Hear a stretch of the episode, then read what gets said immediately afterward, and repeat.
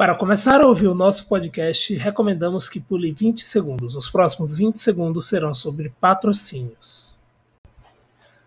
Olá, bom dia, boa tarde, boa noite. Meu nome é Júlio, apresentador do Tecnocast, e este começo é somente para falar dos nossos patrocinadores.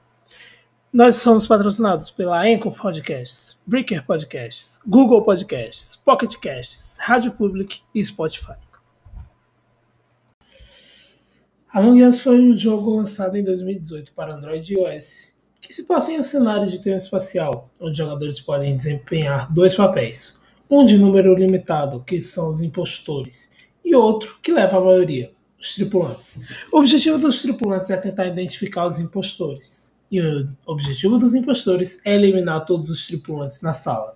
Com toda essa dinâmica, o jogo acaba forçando que tenha um contato virtual entre seus jogadores, que acabou fazendo com que aqueles que respeitavam a pandemia do Covid-19 que, e que queriam ter contatos com os amigos de escola, do trabalho, deixassem o jogo e se divertissem com outras pessoas. Isso acabou fazendo com que houvesse a alta do famoso Discord, já que para que as pessoas pudessem conversar entre si, era necessária uma plataforma de conexão boa. Com toda essa dinâmica e fama, qual a explicação se dá para a baixa inesperada do jogo que ocorreu entre outubro de 2020 e abril de 2021? Pois bem, inicialmente cabe ressaltar a volta dos encontros presenciais com a flexibilização dos lockdowns que surgiram por conta da pandemia do ano de 2020. Além disso, pode-se citar o alto número de hackers que estavam sendo encontrados nas partidas. O primeiro tipo de hacker que foi encontrado nas partidas, e o mais óbvio que iremos encontrar, é aquele que joga para prejudicar as partidas, usando modos e alterações dentro do jogo para encontrar aquele que é o impostor. Para facilitar a identificação no futuro deste podcast, estaremos chamando este hacker de Hacker X. Além do Hacker X, há o tipo de hacker mais perigoso, que ficou conhecido como RI. Eu não sei muito bem se é inglês ou francês, mas é, Eris, Eris, Eris Lores, vamos no português, que afetou diversos jogadores que compartilharam suas experiências no Twitter. O seu objetivo inicial era somente invadir as partidas e fazer spam do seu canal no YouTube. Conforme as coisas foram passando, Eris Lores começou a spamar mensagens racistas, pornográficas, e seu servidor no Discord, que compartilhava também das mesmas ideias de coisas racistas e pornográficas, e compartilhar mensagens políticas controversas é, defendendo o político Donald J. Trump. Clash Royale. Para ser sincero, esse jogo nem merecia estar nessa lista. Ele não tem um motivo óbvio para ter, simplesmente ter sido deixado de ser jogado. Ele foi lançado na sua versão mundial no dia 2 de março de 2016. Eu lembro até nesse dia que eu estava na casa de um amigo e a gente estava atualizando o celular 100% toda hora, porque esse jogo era o jogo esperado do ano, cara. É, eu lembro de até ter pesquisado é, Clash of Royale por conta do seu antecessor, Clash of Clans, que eu falarei aqui ainda nesse podcast. É, o jogo ele foi é, nomeado vencedor na categoria Best Upcoming Game, na 12ª premiação de jogos mobile no dia 15 de março de 2016. Foi um jogo que arrecadou mais de 2,5 bilhões de dólares, juntando os lucros da Google Play e da Play Store. Clash Royale é um jogo de estratégia 1x1 ou 2x2, tendo como objetivo destruir as torres inimigas usando uma variedade de cartas, as quais, na sua maioria, são reaproveitadas do jogo de maior sucesso da Supercell, o Clash of Clans. Apesar de ser um jogo de muita estratégia, assim como seu antecessor, ele acabou sendo substituído por um jogo da própria empresa, o Brawl Stars, que está fazendo muito sucesso nos dias atuais. Clash of Clans é dessa lista um dos jogos mais antigos. Foi lançado em 2012 para ambas as plataformas, mas só foi distribuído no ano de 2013 quem aí não se lembra de ter passado o intervalo do colégio, da faculdade, jogando com seus amigos e comparando as vilas para saber qual era a melhor, qual era a que tinha mais muros, qual era a que tinha mais evoluções de muro. Quem nunca reclamou, levou aquele puxão da orelha do amigo falando que, cara, teus muros estão fracos, sua vila tá ótima, mas teus muros estão fracos. Upa esses muros! Clash of Clans consiste no desenvolvimento de uma vila, com o objetivo de melhorá-la e torná-la capaz de defender-se de ataques de outra vila. Esse jogo inspirou vários jogos hoje em dia, que, cara, muitos jogos mesmo. Há vários tipos de construção que ajudam o jogador tanto na defesa quanto no ataque, quanto para atacar as vilas inimigas. Nos dias atuais, as construções são divididas em edifícios e armadilhas.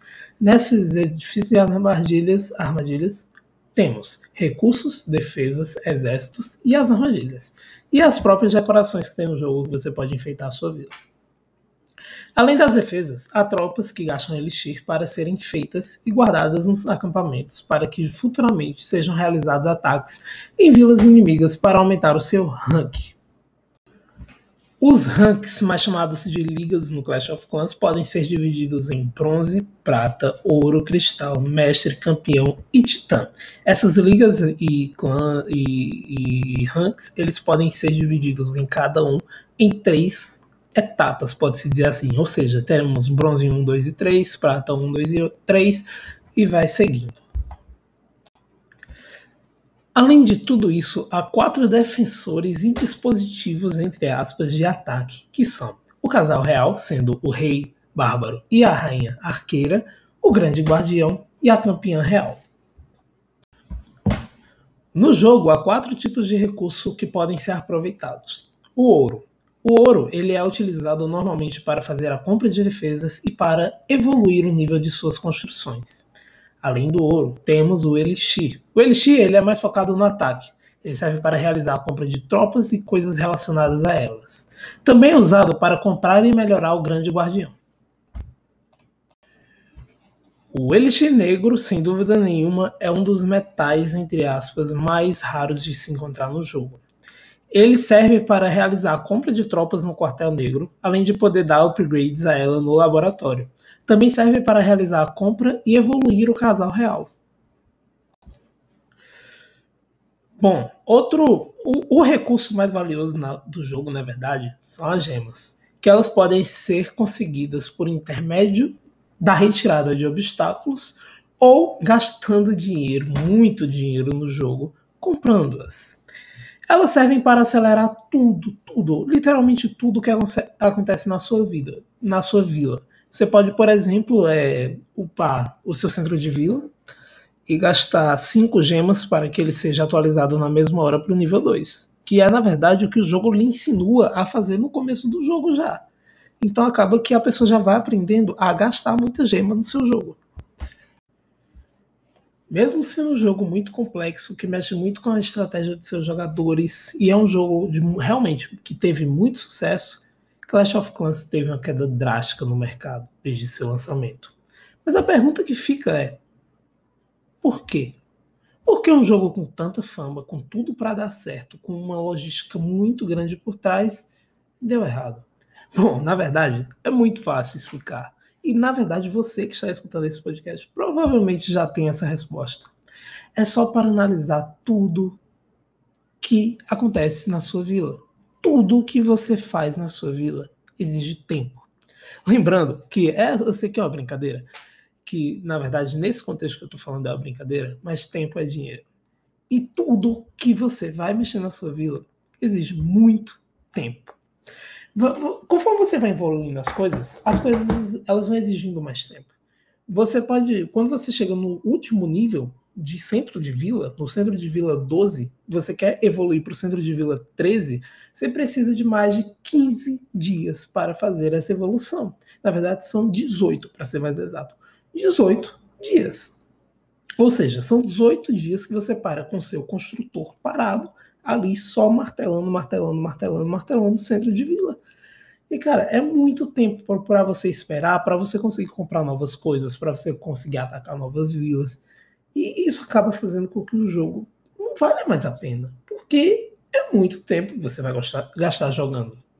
Eu, eu jogo. Hoje eu jogo. Mas eu falo, cara, não vale a pena. Não vale. Simples assim. Então, é isto. Olá, vim aqui no final desse podcast para te desejar um bom final de semana ou uma boa semana, independentemente do dia que você esteja escutando esse podcast. Um bom dia, uma tarde ou uma boa noite para você que esteja escutando esse podcast. Obrigado, meu nome é Júlio, e é isso.